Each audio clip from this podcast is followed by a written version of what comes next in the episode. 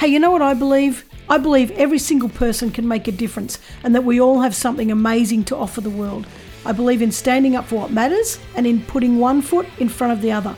I believe courage is way more important than confidence, and I'm addicted to seeing people break through what they once thought they couldn't. And that's why I started this podcast. I want you to believe in yourself. I want you to know that anything's possible. I want you to find the courage to stand up and do your thing. Everything's waiting for you. You just have to believe it's possible.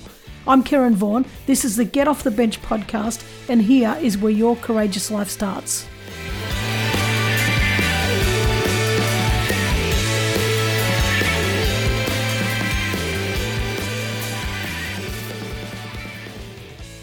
Hey there, and welcome back to another week of the Get Off the Bench podcast.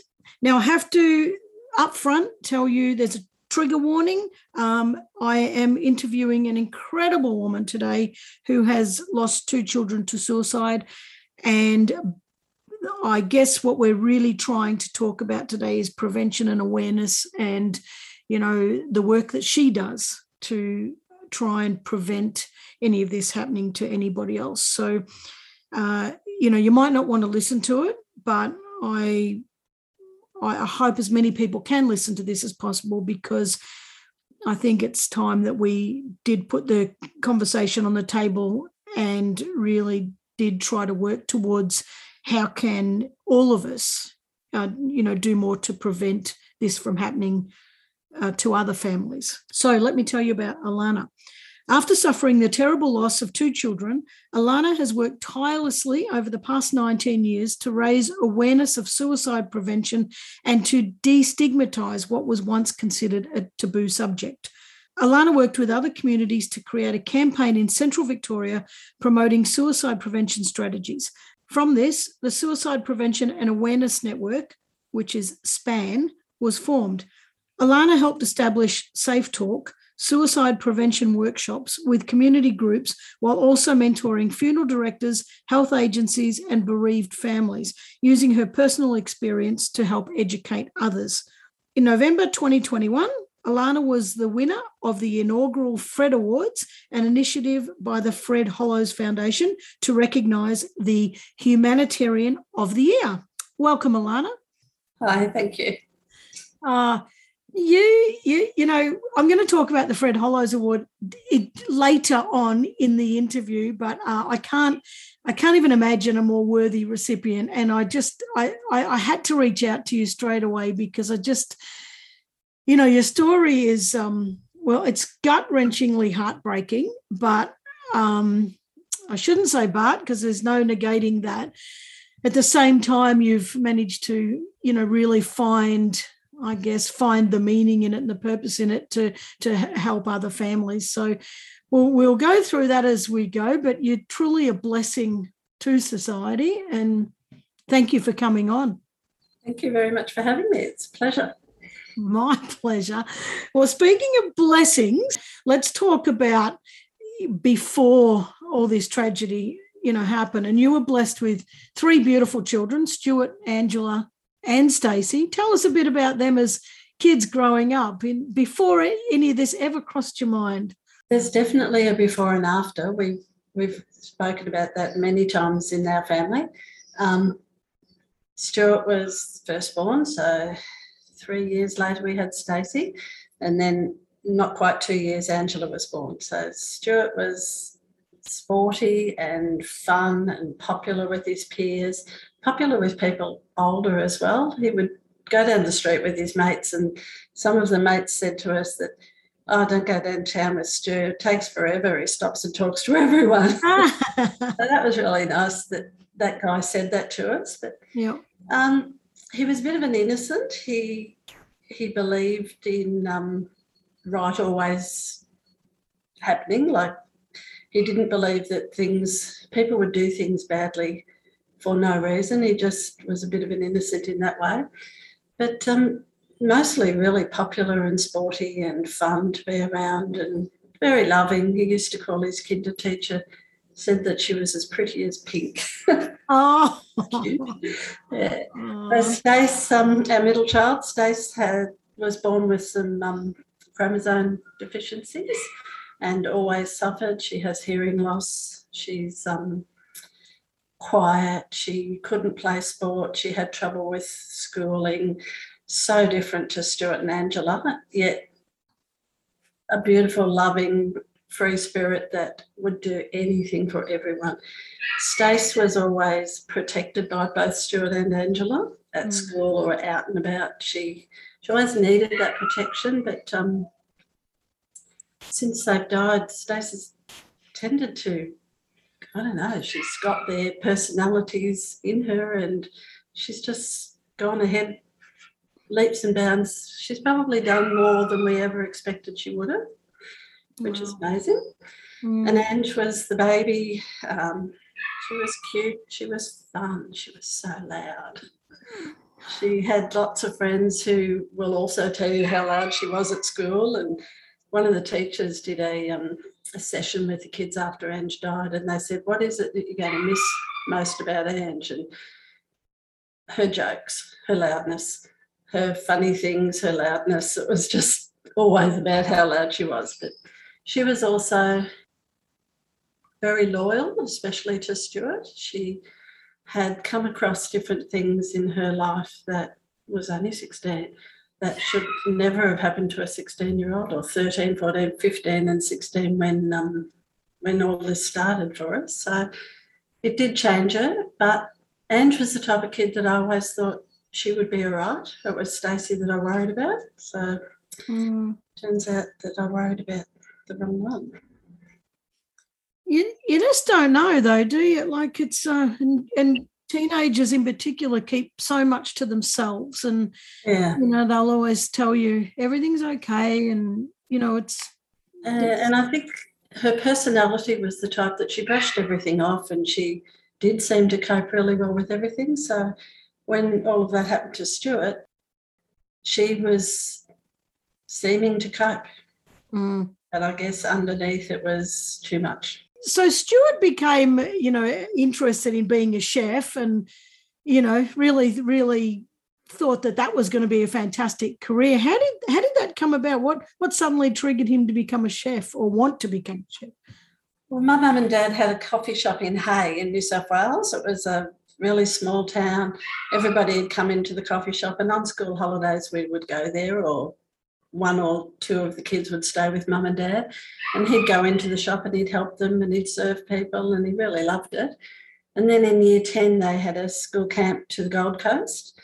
And he was talking to the driver who was also the cleaner who was also the cook. And he sort of talked about it when he got home and said that sounds like a great idea. I think i'll be a cook and drive buses around australia.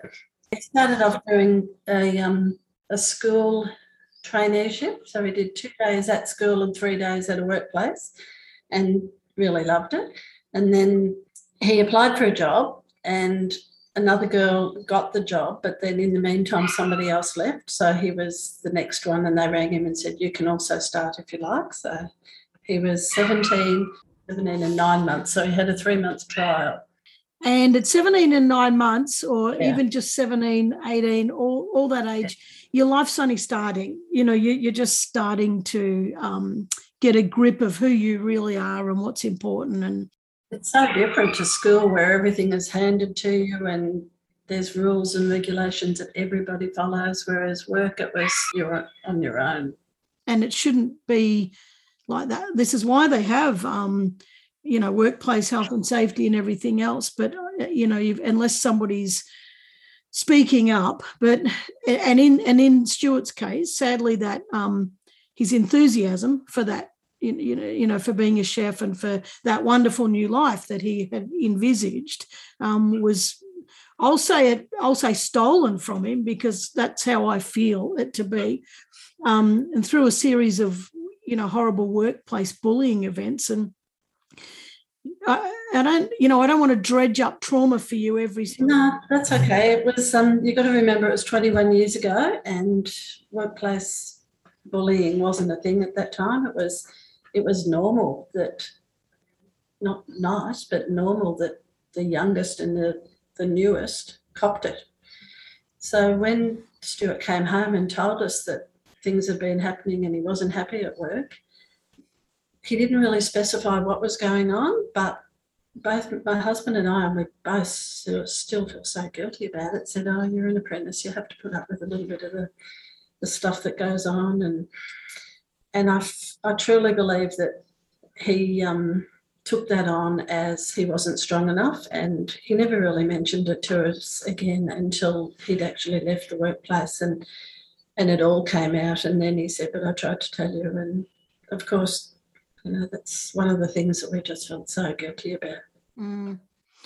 And, and oh, I can't even imagine uh, how that would feel uh, as a parent, you know, but you, you can't blame yourself, but I, am it's no good, no point me saying that because. And we have worked through it, but yeah. Yeah, yeah. It's, um, and so he, um, the bullying was like you know, like some of the things I've read, making at five minutes to go, and, and they would make him count a, a 20 kilo bag of peas or something. How many peas are in there? And and it was sort of aimed in a joking way, but if he didn't do it, it became serious. There was some awful things. He bent over something, and the guy came up behind him and did some pretty awful sexual type things. Um, there was a lot of humiliation and um, jokes at his expense. Um, just little things that just chipped and chipped and chipped away at him until he believed that he was a wuss or a pussy, as he was being called many times. He believed that he wasn't strong enough to take it. Other people had gone through this. Why couldn't I? Mm. This is one of the things I, you know, hear a lot about bullying is that the person who's being bullied doesn't speak up and tell people because they feel weak, you know, because they feel ashamed and and and this horrible sense of, you know, I failed and I'm not good enough, and that and in in actual fact, that's nowhere near the truth. The truth is that the bully is an absolute bastard, usually well, bastard or a bitch, whatever, you know, just an absolute mongrel. And and the poor person who's um, on the receiving end of it constantly is traumatized by this not only by the person but by their own beliefs about themselves that they're eh, and that underlying thing that we had said oh you have to put up with it. Yeah. Had we known how bad it was we would never have said that. Mm. but um, he never really spoke about what was happening. He just said i don't like it that much they pick on me. Yeah. Mm. and if it was sort of semi-normal back then i guess you just sort of do it. And Oh, I, I mean, I just every time I think about your story, my you know, I just my heart breaks. I don't, you know, I don't know how I don't know how a parent can go through this, but you have, and it, it's um. Um, and Stuart and Angela are very close. Like, it, despite the fact that there was a you know a, a, bigger gap between them than the than the others, and um, Angela had quite a tough time coping with you know all of the treatment Stuart was She didn't seem to. In hindsight, yes, she did. But like I said earlier, Ange just let things brush off her like a duck. But um, there was an incident at her secondary school where a teacher was blamed for doing something that Angela witnessed, and it wasn't what actually happened. And she stood up, and there was quite a few students who really bagged her about it, you know, taking the teacher's side instead of the students. And she said that if somebody had stood up for my brother, he wouldn't be suffering now. So she was really strong in that way. But she was only 13 when Stu first became what we call unwell. And 13 is an awful age to have so much change in her life. And I remember one night we were sitting at the table at dinner, and Stuart had had his license at this stage, so Andrew was probably about 15. And we heard his car coming, and we thought, we never knew what mood he would be in or what was going to happen next. And she said, Uh oh, here comes George. And we looked at her and said, No, that's Stu. And she said, No, that's not Stu. That Stu left when all this shit happened. That's George. Mm. How, how, did his um, behaviour change over time? That to go from a, a really happy boy that you know talked to everybody to what how did he end up like how did it affect his his state of being so he used to get up and ride his bike to work. He was always half an hour early. He'd come home and he'd cook whatever he'd learnt that day for us for dinner, or he'd say, Can you buy chocolate? Because I want to write our names in chocolate on the cheesecake or whatever. And within about two months, he started to not want to get there so early or sleep in. And I just thought, oh, you know, that's 5 a.m. getting up in the morning, it's winter that makes sense. He's not mm. used to the early mornings, so I brushed it off. And then he'd start um, taking a sickie. And again, it was, well, he's now 18. He's been out drinking for the night. He's tired. I didn't put it together with something was going on at work. And then um, he went on work cover and he just changed. He, he got onto marijuana, which was really bad for him. He um, would lie in his bedroom in a fetal position, crying. He he still went to soccer, but he didn't uh, interact with his mates. He he probably isolated himself. I remember one day um, something had come out through the investigation that he was really he felt ashamed of, even though it wasn't his fault. And he walked around, he had a paper bag over his head with the eyes cut out because he didn't want us to see him. He said, How can you look at me knowing that that had happened? Oh, God. God, that's just bloody devastating. Yes. But he changed from Stuart to George, as Angela said. There was such a huge before and after. Mm. Was there was there mental health support back then, or you know, any counsellors that could have? He had um, EPA, I think it's called, where he had two sessions and then was told, well, you've had your two free sessions. Now you have to pay for yourself or go elsewhere. Um, he was a apprentice, so he got some free counselling at TAFE, but then he was no longer working, so they said you have to go elsewhere. He um, went to community free counselling because when he was on WorkCare, he was only getting 75% of an apprentice wage. Mm. That's not much, and couldn't afford private counselling. And again, he was sent elsewhere because he didn't fit our criteria. Perhaps it was the marijuana and whatever.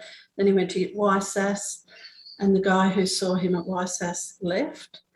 But like this guy is way up here on my level of he um, continued to see Stuart right until the week before he died in his own time without pay. Wow. Wow. Yeah but he was pushed from pillar to post. There was work cover investigations, so psychiatrists who, like, I don't think they were really there to help him. I felt like they were there to see whether he's going to go on work cover. So it was more about, mm. you know, there's other reasons, not work, that yeah. contribute to do your your state of mind. And there were other reasons. He became involved with a girl that wasn't the best choice. Mm and they weren't good for each other. It wasn't just her; they were bad for each other, and I guess the marijuana was part of that. But, mm. Mm. And he and he also had a daughter in that time as well. Yeah, yeah. yeah I remember the day he told me they were pregnant. And I thought, oh, goodness, that's good news. But boy, yeah, neither of them were ready to be parents. Mm. Yeah. Did it, and was the baby born before you lost Stuart? Yeah, she was um, four months old when Stu died, and um, we thought that perhaps that would be enough to keep him here. There mm. was probably about a year between when he finished work and went on work cover. There was an investigation. He met the girlfriend, pregnancy. There was about a year where we sort of thought things could improve. He, he got himself into hospital. He, he's got some more work elsewhere. But um, underlying, there was still the work cover investigation happening. There was this relationship that wasn't doing them any good, which we didn't realise at the time that it wasn't that good. And then there was um, the work cover investigation finished and it all sort of bombed again. Mm, God, there's just there's just so much um, underlying stuff with everybody. Didn't Like we all put on this brave face and you, you know everybody says oh yeah i'm fine because we don't want to be the person who brings anyone down and we don't want to be the person who seems weak and you know if only and the stigma around appearing weak or being a victim you know or, or, or crying poor is, is still pretty bad, and you're working on that. I'm going to get to that soon, but um, you know, in the meantime, um, this really did impact Angela. Did, that you know yeah. you thought she was going really well, and you know you've talked about um, Stu losing his life, but prior to Stu, um, you lost Angela. Yeah, we had received a phone call from WorkCover in late July saying that they had finished their investigation and they would let us know within a month whether or not it would go to court. We know now that Angela and Stuart had discussed things that had happened to him in the workplace that he hadn't discussed with us. And we found out a lot of more information afterwards when we read statements and such. And Ange had already been through um, sticking up for Stuart at school, at sport, sort of doing that thing with this teacher and being really strong. Bendigo is a small town when you mm. when you have an incident like this. I guess she pro- probably thought that this is all going to come out and be on the local Bendigo paper. Mm. And and took her life a week after that phone call. There was some incidents happening at school with girlfriends and such, but underlying, we believe that it was the the WorkCover, um, the thought that maybe Stuart's going to go downhill again when all this comes out. We believe that that was probably the catalyst for her taking her life. That's um. It, it, that's so extreme. You, you know to to to feel so um to so, feel so much pressure within you. Do you, you know, and to feel so much empathy, I guess, for somebody else that you would go so far as to do that. I, I, you, you must have been absolutely bloody shocked. Just, just. We expected Stuart might take his life. There were several times he'd attempted, and we had talked about it. That you know, we hope that he gets through this, and if he gets through this, he'll be a stronger person. But yeah. like I've said, I just didn't see it with Ange. She was so out there and in your face and loud and always laughing and carrying on. But that underlying gentleness and kindness that she didn't show was eating away at her. And um, and there was an incident that happened at school that day between a couple of girls that probably pushed her, but it wasn't their fault and it wasn't. It was probably something that she would have gotten over. It was that underlying fear of what might happen with Stuart, I think. Yeah people are going to be listening to this and think, you know, um, how does a mother cope? You know, losing losing a daughter, and um, you know, as well as having the other, you know, the pressure that's going on in the background. And but you lost Stuart only one month later, only one yeah. month.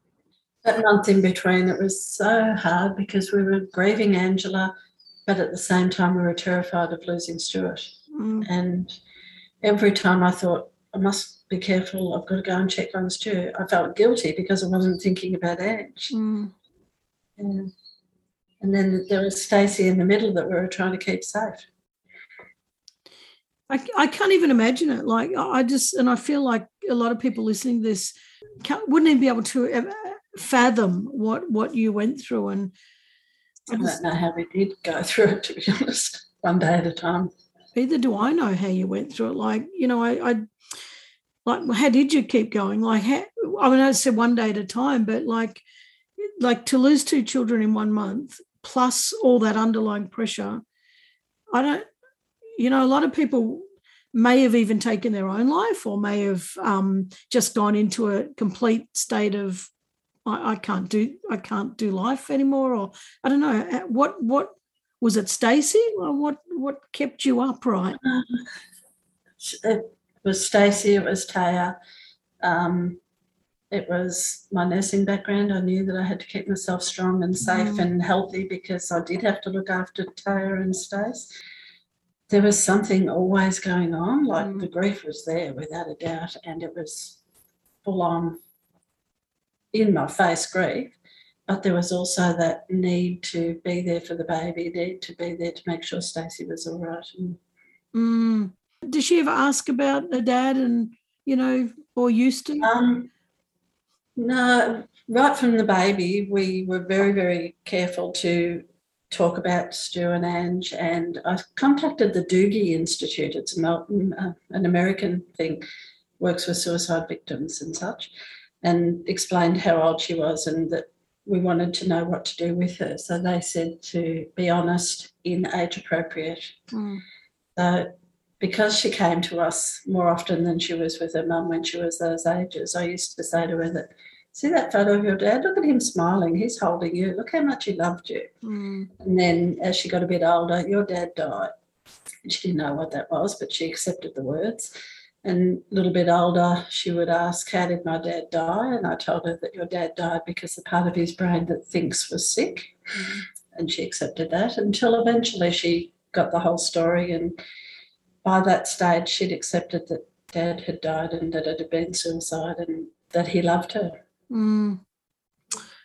Wow, that's everything you say. Like every little part of this is breaking my bloody heart. I'm trying trying not to cry, but I'm I'm such a I'm such a bloody sook baby. But um, it's um wow, you know, I what what what a what a tough a tough set of circumstances everything you know it's not just the one thing like there's just so many tough things that you've managed to go through did you through any of this have some kind of sense of uh, i need to be strong through this i need because i want to bring those injustices you, you know oh yes yeah. definitely to begin with i i did what i called my own um, can't remember the words now.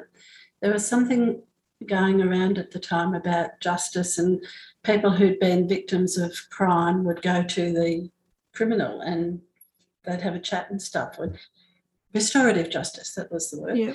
And I'd heard about it and I'd done some volunteer work with a group that was working with that. And my restorative justice was that I went to every single person that I had been to previously asking for help and said, you know, why? Why did you not do what you said you would do? Or why did this happen? Or why did that happen? And and most of them I felt satisfied with their answers. There was one that I didn't, but I've learned to let that one go. But I think in the end, I was trying to find out what went wrong so that I could fix it. And then I realised that I'll never be able to fix it. So mm. I was able to let it go. Mm. Well, I think you're an incredibly strong woman, and and you might not feel that, or you you know, or you might just think, well, I'm just a mum doing my best. But I, I think that I, I, think there's a lot of strength and a lot of courage in what you've done. The the other thing is that that was back in the early 2000s, and you, you know, back then suicide well you said you know like the workplace thing it just was normal and suicide was seen as um you know weakness and you, you know that type of stuff how did you um there's a lot of stigma and shame you know around that sort of stuff how did the community uh, i guess respond to you as a mother uh, losing two children being in a town like bendigo which was not as big then you know not as uh, yeah twofold. I was really blessed with a lot of really good friends who were very, very supportive. But there was also the gossip, you know, what sort of family are they? My next door neighbour was asked, You live next door to them, what sort of family are they? And he said, They're just normal, like you and me. Wow. But there was a lot of gossip about people had heard that there was some physical, verbal, sexual abuse. So put two and two together and came up with 10. And and that was pretty awful. But over, overall, I believe that we were very, very lucky to have such supportive people. Mm. Oh God, I, I, did. I read somewhere in one of your articles that people would cross over to the other side of the road and to avoid you, and you know maybe I, I think that that happens a lot. You know that people just don't know what to say. They just yeah. Yeah. But to balance that, one day I was walking because that was my thing. I used to go for a walk every morning. When Stuart was alive, I'd walk to get home to make sure he was okay. And after he died, it was, I have to get out of this house. I just had to get out. And often I would see people and they'd either put their head down and keep walking or mm. whatever. People I knew. This particular morning, I saw this woman coming and her kids had gone to the same primary school. They were a few years younger, but I knew her by name and that's about all. and mentally, I was walking towards her, thinking, "Here we go. What's she going to do? Is she going to walk across the road, or is she going to put her head down?" She stopped. She looked me straight in the eye. She put her hand on my shoulder and gently rubbed. Didn't say anything, and then stood there for a few seconds, and then kept walking. And I think, yeah, you don't have to say anything. It's um, it's the fact that you make the effort to try. I think that's a really, really important thing because most people don't know what to say. And mm. just the acknowledgement that I feel you, you know, is is probably and that one incident is the one that sticks in my mind, not the ones who turned away or pretended not to see Yeah. yeah.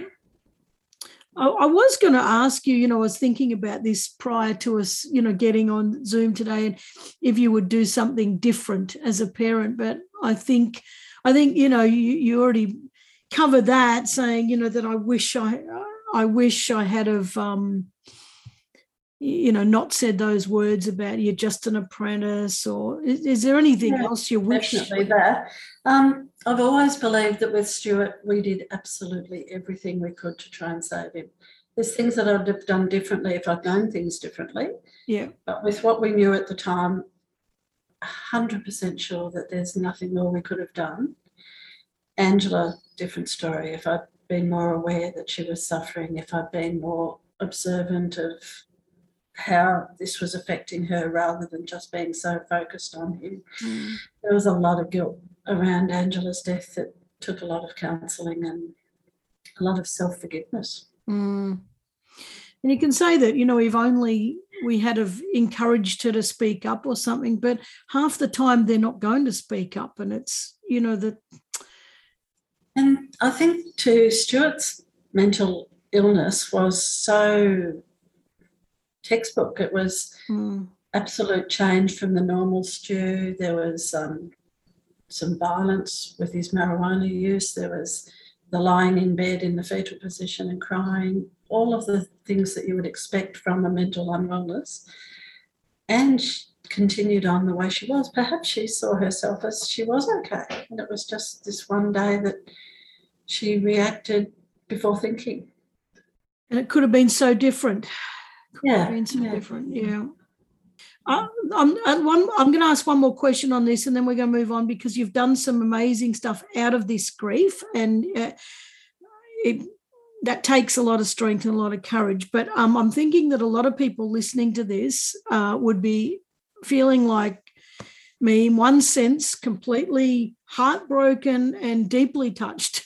you know, that, that's just kind of like unimaginable. And but the other part, like for me, and I know other people will feel this, is this extreme fury and anger at such senseless behavior towards uh, innocent people you know and i i for one i cannot stand bullying and it it it to I don't even understand where that shit comes from. Do you know? I don't even understand why you would think to be. He was a psychopath, really. A, a, a WorkCover found somebody who'd worked 20 years ago with the same guy and the same things was happening then. So oh. I've um, decided that he's taken far too much from us and he's not having any more of my headspace. So, yeah. So, well, I think people, what I reckon people would want to know what became of that investigation. Did he did he pay his dues? No, because um, the Department of Education and Training refused to allow apprentices or trainees in that workplace while he was still there. He was actually given a payout while Stuart oh. was still alive, and Stuart saw that as they paid him to do this to me. Oh. So it was another nail in the coffin, really. It was, um, he never paid because Stuart wasn't alive to go to court, then the court case didn't happen. No. Oh. We had two phone calls in the week after Stuart's funeral from people who'd worked with him, both saying, Oh, look, I'm really sorry. We were told that we weren't allowed to speak up. We had to sign a confidentiality agreement. I'm sorry, can I go back to WorkCover and tell them what really happened? And I went, Well, that's not going to bring him back. Not going to bring Ange back. So, so yeah, I've just put them out of my mind. They're not worth any of my headspace.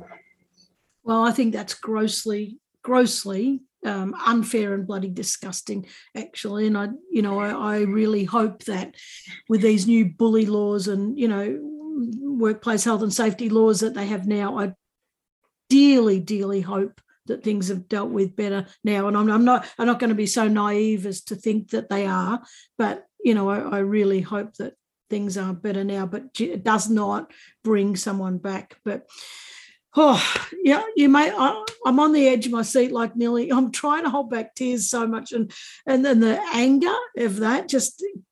Yeah, I'm, I'm almost I'm speechless, but I'm going to move on because otherwise we just get stuck in that rut of wanting to wanting to just bloody. Even that, there was some positive that came out of that. I um bumped into literally bumped into Lindsay Fox around a pole. Yeah, and um he.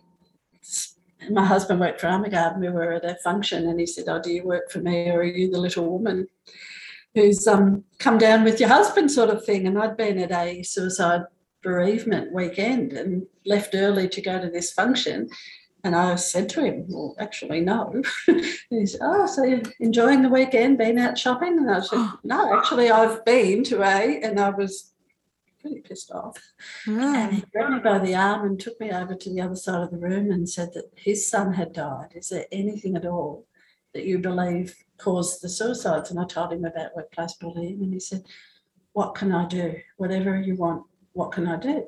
And he um, organised and paid for a DVD that I made with Linfox, and that went out to over 300 companies Australia wide, and it was a anti-bullying educational DVD. So even that wow. there has been a positive come from that. Yeah, yeah, and and the right person at the right time. So yeah. you you that that that DVD that you made like this, and this is sort of this is the beginning of your journey to say, well, you know, I, I have gone through this grief, and I, I don't want anybody else to go through it. You know, and, and what what can I bring my what can I do with my courage and strength, you know, to help other people? So that 300 DVDs, where did where did that sort of go out to, and sort of where it started off, it was an educational thing just for Linfox in their own workplaces. Yeah. And then um, other places heard about it and asked for copies. So they made copies and they just sent them out to anybody who asked for it. So, with, with the aim to reduce work. Uh, it was, yeah, to be used in workplaces as an educational tool. Yeah. And then after that, which I, I, think that's fantastic in itself, and had you just stopped there, that still would have been enough, but you didn't stop there.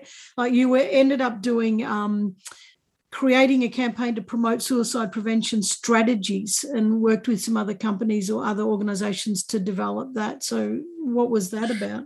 So that was SPAN. Um, in 2011, a woman that who was my counsellor to begin with, and then I volunteered for her workplace she and I were invited to Geelong to talk about workplace bullying, which we did. And um, we met two women who had started SPAN in Geelong. They had both lost their sons around Australia Day weekend, a year apart, and they'd started SPAN Walk in Geelong and they invited us to come along the following year, which we did. And Bet and I talked about it and we just said, we've got to get this in Bendigo. So we went to Rod Case, who was the editor of the Bendigo Advertiser at the time, and he was just so quick to come on board. We got a committee going and we started our first SPAN walk in 2012. And the Addy was absolutely amazing. For for that era, 2012, the day of the walk, the front page of the Bendigo Advertiser, which was a really big paper like the, uh, like the age size, had the word suicide in bright red, made up of butterflies and the amount of butterflies of, of the suicide toll that year. Oh, so wow. I can't remember, I think it was 1700 odd butterflies in the word, and it was front page. 1700 in what area? Like from in Victoria? Or in, I think it was in Australia. 1700. Oh, it's just 1700 too many. A lot more than that now. Yeah, I know. Yeah. So, so what is um?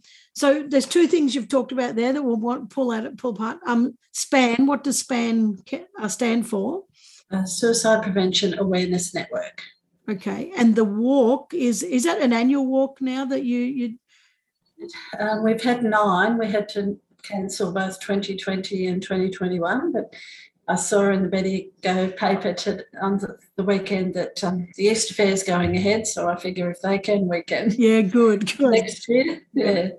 And and so what happens? Does that people just come and walk to raise awareness for suicide or Yeah, it's really important to stop the traffic. So we start at Dai Gum San, which is the Chinese precinct in Bendigo. We walk through the botanical gardens there at Rosalind Park. We go to the fountain, which is the middle of the city of Bendigo, walk along the main street there. The police stop all the traffic while 300 to 500 people cross the road. wow. And it's really important there because um, people in their cars go, What's going on? And They look and they see the t shirts with span on it, and it's that awareness. Mm, But it's very important for the families who've lost um, someone to suicide. They find that the walk and the butterfly ceremony that we have at the end of it is just so comforting for them. It's a place where they can feel they're not alone, that other people understand what they've been through, mm, and we're working towards not just people who've been bereaved, but other people coming along to to learn about how suicide affects our community. Has it expanded a lot from just the bereaved families to a lot more community people being involved? Yeah, slowly. It's um, it's had a lot of um, media attention, and we've been very lucky in Bendigo that we have had that attention. And I think I'm not quite sure of the statistics, but at least 110 people are affected by a suicide. So if you have maybe 100 suicides in Bendigo, that's quite a lot of Mm. people that have been affected. So if you look at from that perspective, everybody knows somebody who's either had a family member, a school friend, a workplace friend, a neighbour. Yeah. Uh, Even my cousin who lives in Bendigo was, you know, she remembers um, you losing your two kids, you know, and, uh, you know, even not knowing you, you know, she still talks about it now as having a big impact. I remember, I remember that, you know, and I remember back then, and I think that even if you're not connected in that 110, I think people still hear it and they're kind of like, well, that that's in my town. You know, that's someone I know. I went to school. You know, that's my school. Do you, you know? I think that it probably expands way further than that 110, and and you you stop and reflect and think, oh wow, do you, wow, and I think and it it hits you in the face way way too hard. Yeah. And then all of those people know somebody else who may have known somebody else. And Yep. yeah. And our kids, I've had so many people have come up to me at the span walk and they knew our kids through sport or through friends of friends or something like that. And it, it, I absolutely love it when somebody will come up and tell me, oh, I remember your kids, or tell me a funny story about something they did, or Angela wearing yellow shorts to school and not getting in trouble when everybody else would get in trouble for wearing the wrong colour ponytail colour. So, Uh, that- that's my girl. well, it's keeping their memories alive, isn't it? It's and it's sort of um, yeah. it's it's leaving a legacy, do you know? And, it's and it's Yeah. sort of saying, you know, they may be gone physically, but we still remember them, and they're still part of our lives, and they're still part of this community. And I think that's special. That was really difficult for us in the early years. All we could remember was the pain and the loss and Mm, the bullying and the system and the disappointments and the letdowns.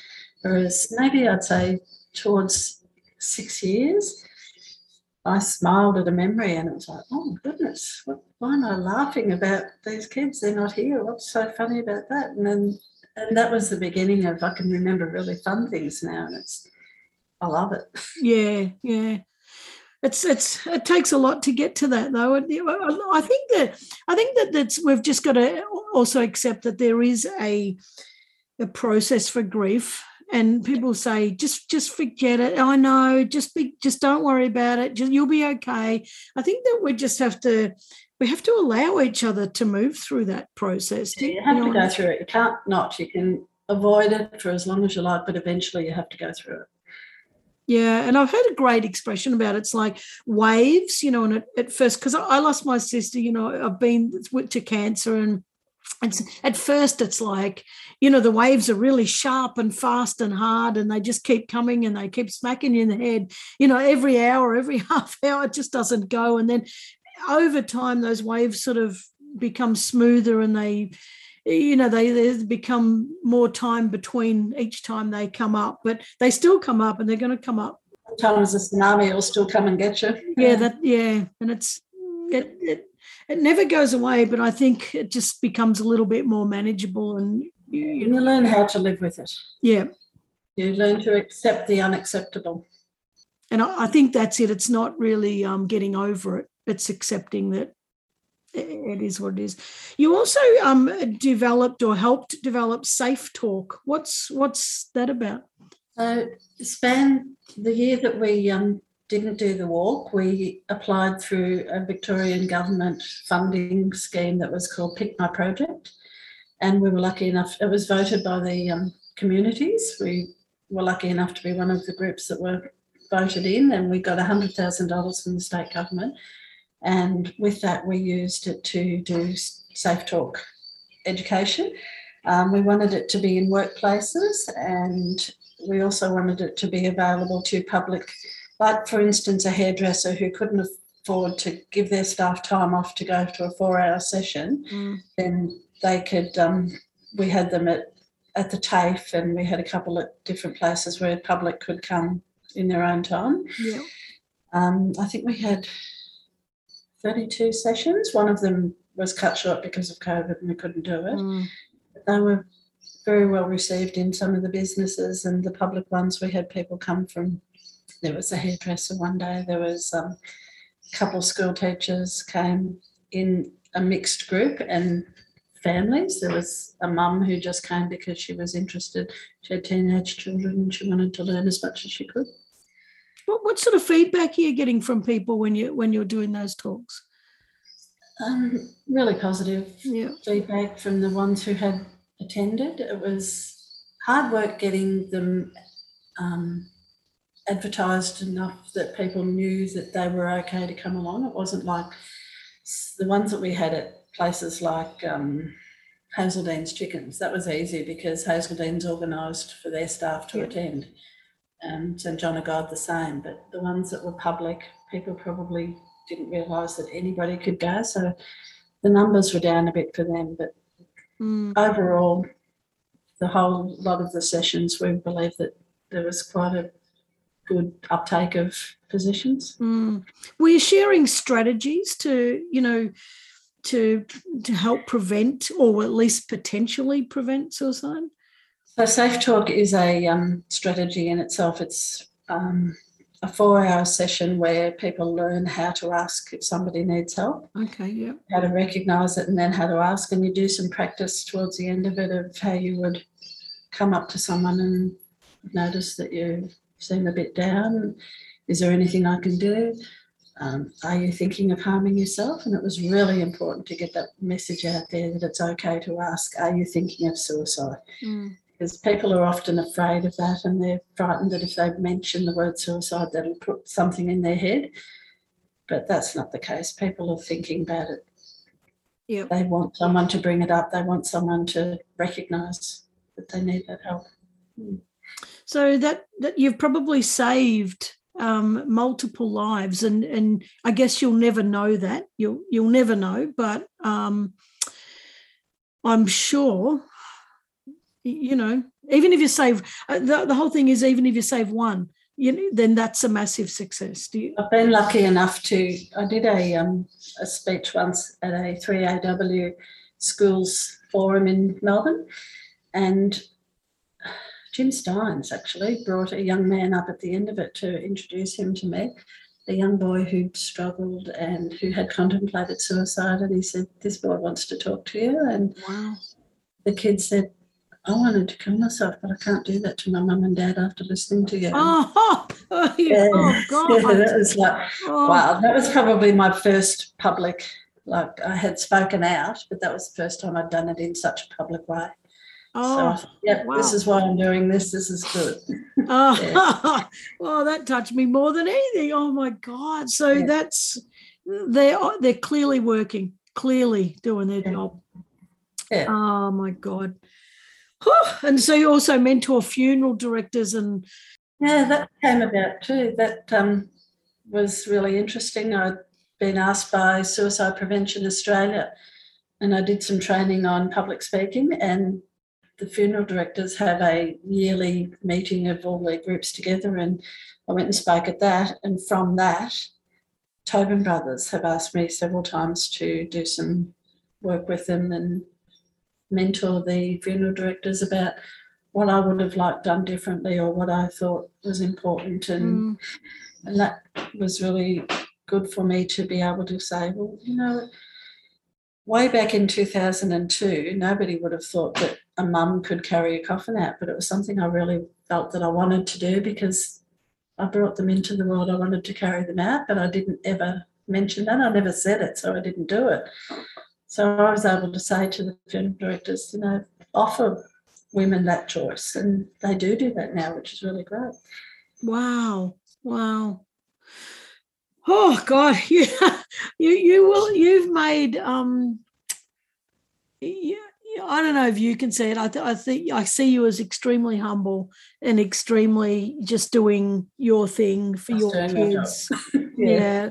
But I don't know if you can actually see, you know, from where I'm sitting, I just see impact after impact after impact, you know, that you're just, you, you just, you know, creating this impact in all these different areas and touching so many people's lives that uh, I, I believe, I truly believe you're saving people's lives just from the work you do. And I, I think that's, I think that's spectacular.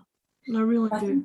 I believe in an afterlife, and I believe that we might come back and do things differently, learn things differently. And early on, I thought to myself, I'm not coming back and doing this shit again. I'm going to get try and do the best I can that I learn from it now. Yeah. I, I always say the same thing. You know, people believe different things, and I think you've got to come back and redo what you didn't do well. No. So I, I always tell people, God, you got one crack at it. Do it, do it bloody well. Yeah, I don't want to do this again. So I'm going to try and do the best I can with what I've got now. Uh, well, you, you're doing bloody fantastically. It's um, you know, one thing before we, I'm to, I want to ask about um, Fred Hollow as well. But before we do that, how do you take care of yourself? Because you you are bringing you're bringing up this emo- emotional dredging every time you talk about it. How, how do you look after you? When I spoke with other families about their loss, um, again, Bet Phillips, the woman who started Span with me, taught me very, very early that this is not your pain. Don't take on other people's pain as yours. And I've become very good at that. I can share my grief and share my story with them, but not take on their pain.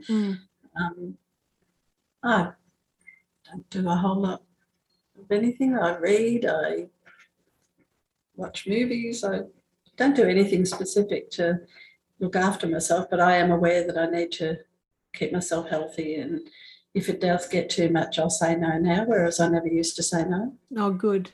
Uh, which is a big fault of women, isn't it? You know, we just keep saying yes, yes, yes, yes, yeah. Yeah. And a lot of the stress of my life is not stressful anymore. So things have improved in that way. Yeah.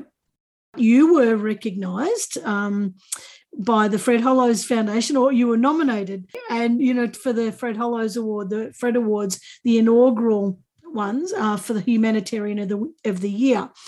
Um, rightly so, and I, I couldn't think of a more deserving person. You you won the award. You took out the Humanitarian of the Year, and firstly, congratulations. That's the first thing I want to say, but secondly, you absolutely deserve it for the incredible, incredible work you do. And I'm just so, so happy that you got it and that you're doing that kind of work. Did you ever imagine um, something like this happening to you? Because you're not doing it for that reason.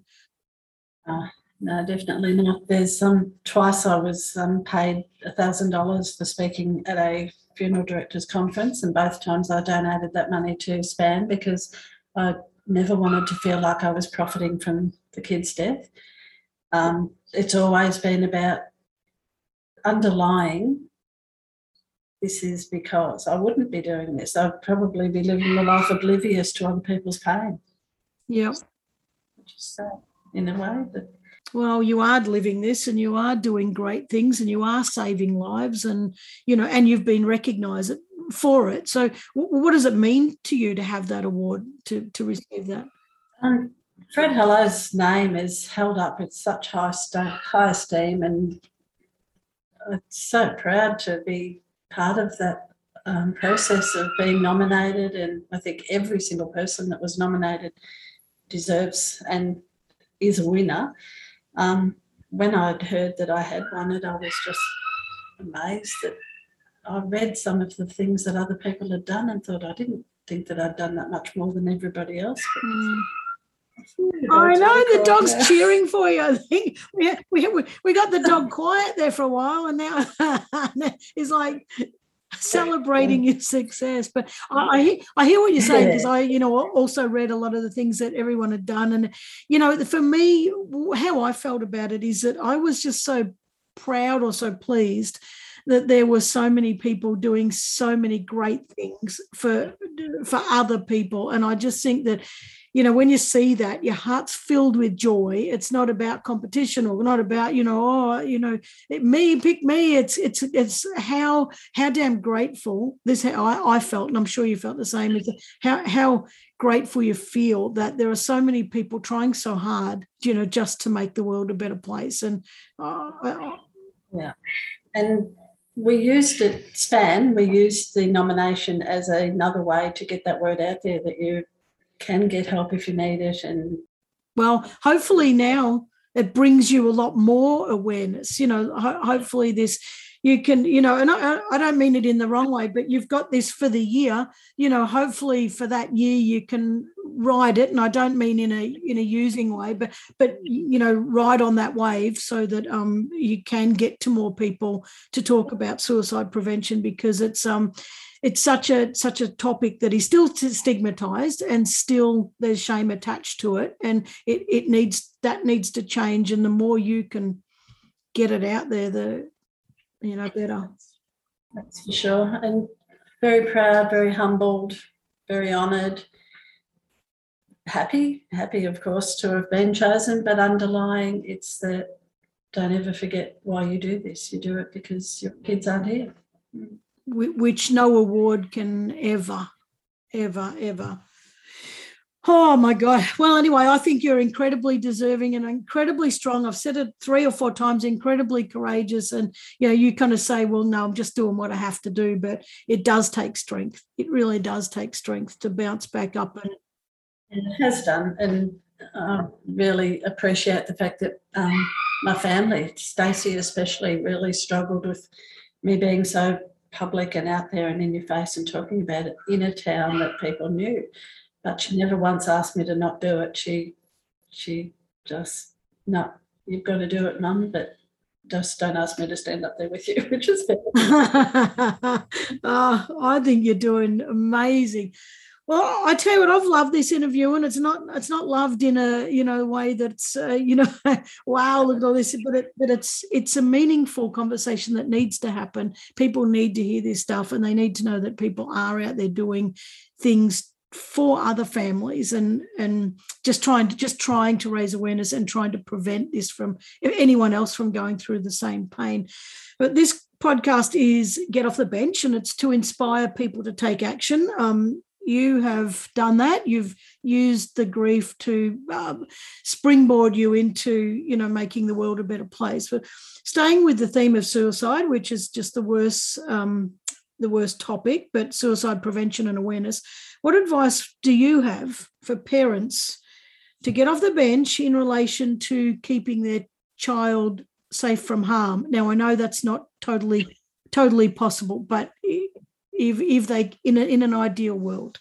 I guess underlying for me is that I believe that nobody thinks their own child would take their life. That absolute cannot believe that your child would do that. I think if you're feeling that your child might be suicidal or suffering in any way that could cause them self harming, you have to get past that feeling and you have to bring it out there to them in the open and say it. Are you going to hurt yourself? Are you thinking of suicide? as hard as it is to hear the answer, it's certainly better than what could happen if you don't ask the question. Yep. Yep. 100%.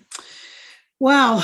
All right. Well, now where can people find you? How can they how can they follow Span and support you and you know like keep up with your work and you know help if they can? Span is spancv.org.au. That's our website address. Um, on Facebook, I'm not quite sure the address, it, but it's Span Central Victoria. Yeah.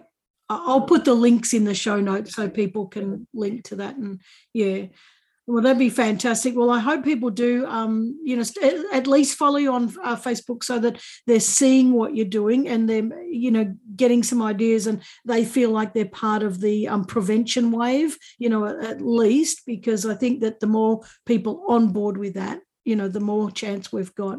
Yeah, and I think we'll probably be holding a walk again next March in Bendigo. So if you can, and can anybody join? You don't have to be Bendigo. Definitely, person. we've had we had a lady come from Sydney one year. Fantastic. Oh, well, that that's fantastic. Well, hopefully, hopefully more people, hopefully people go up there and and do that, and that'd be really. The next meeting we have, we'll probably have lots of discussions about when it will be and how we will do it to be COVID safe. But yeah. well, keep us updated, and then I can also um, promote that as well at the same time. So that's that's wonderful. Well, Alana, thank you so much for joining me. I'm. I, it's always a hard topic, but I think it's a necessary one to go through, and I just think you're absolutely incredible, and I just. I'm so glad you've won that award so that I got to meet you and um, you know so that I could have the opportunity to bring this horrible um, but but it's such an important topic yes, to the table. So yeah. So thank you so much. Um, keep us updated, and I'll keep everybody updated from this end. And and I, I I can't wait to actually meet you in person one day. Thank you very much. My absolute pleasure. Thank you. All right. Bye. Oh, guys! Wow, what a woman! I don't. You know, I'm I'm almost speechless. I'm it's just one of those topics that is just so bloody hard. And I guess to just find the courage and the strength and the, the resilience to get back up to help other families and to try and prevent, you know, another family going through that grief is is absolutely amazing and uh, you know so deserving to win the Fred Hollows Award. And anyway, please just follow Alana and her amazing work that she's doing with SPAN Central Victoria. Um, have check out their website. So it's again it's spancv.org.au.